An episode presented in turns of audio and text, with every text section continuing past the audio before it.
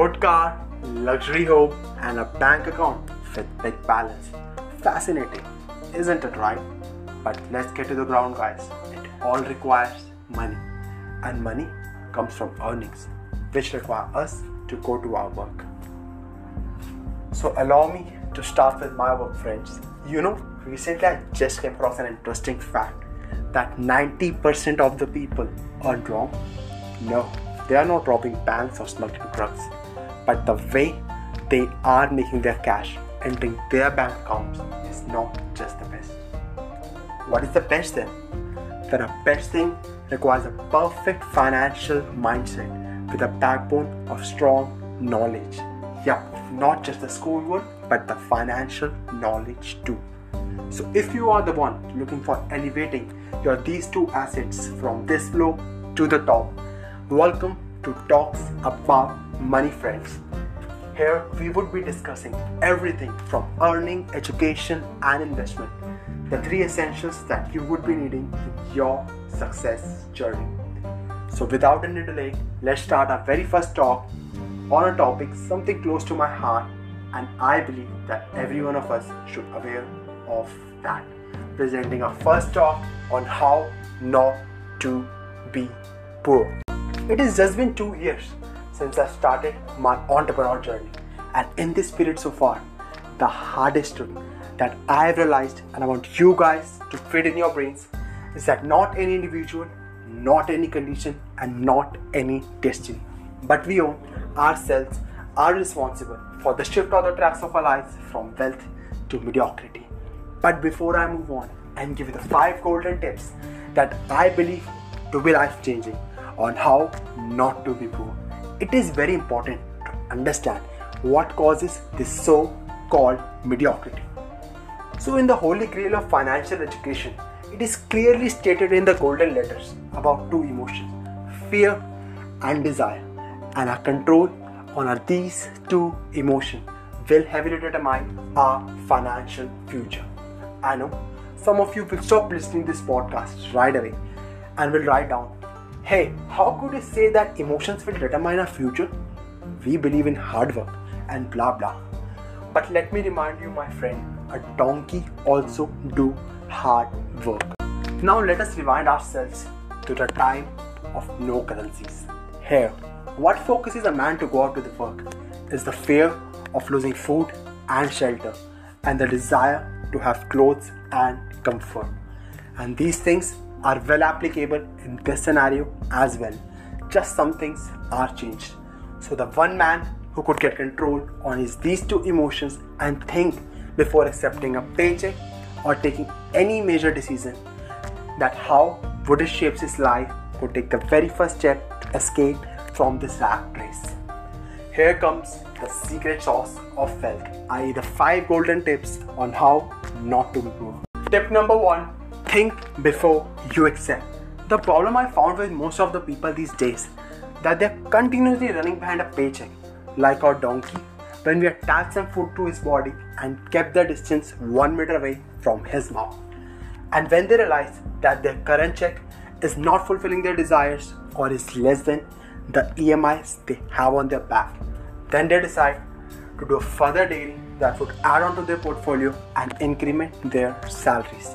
No, I am not saying you to resign your jobs right away and start opening my businesses. That's something even more wrong. But at least get some control on these two emotions and think is it the right job I am doing right now? What would I be in my 60s if I pursue this job? If the answer comes to be yes, that's great. And if it comes to be no, by any chance, ask yourself what is the best thing for me and what it contributes to my income column. Now, tip number two understand the difference between assets and liabilities. The problem with majority of people, and to be honest, I have also faced that, that we often get confused between these two terms assets and liabilities. I know we've read about that in our business books and is aware of that, but to make it happen in our real life is a big, big so sharing a thing that works like magic, guys.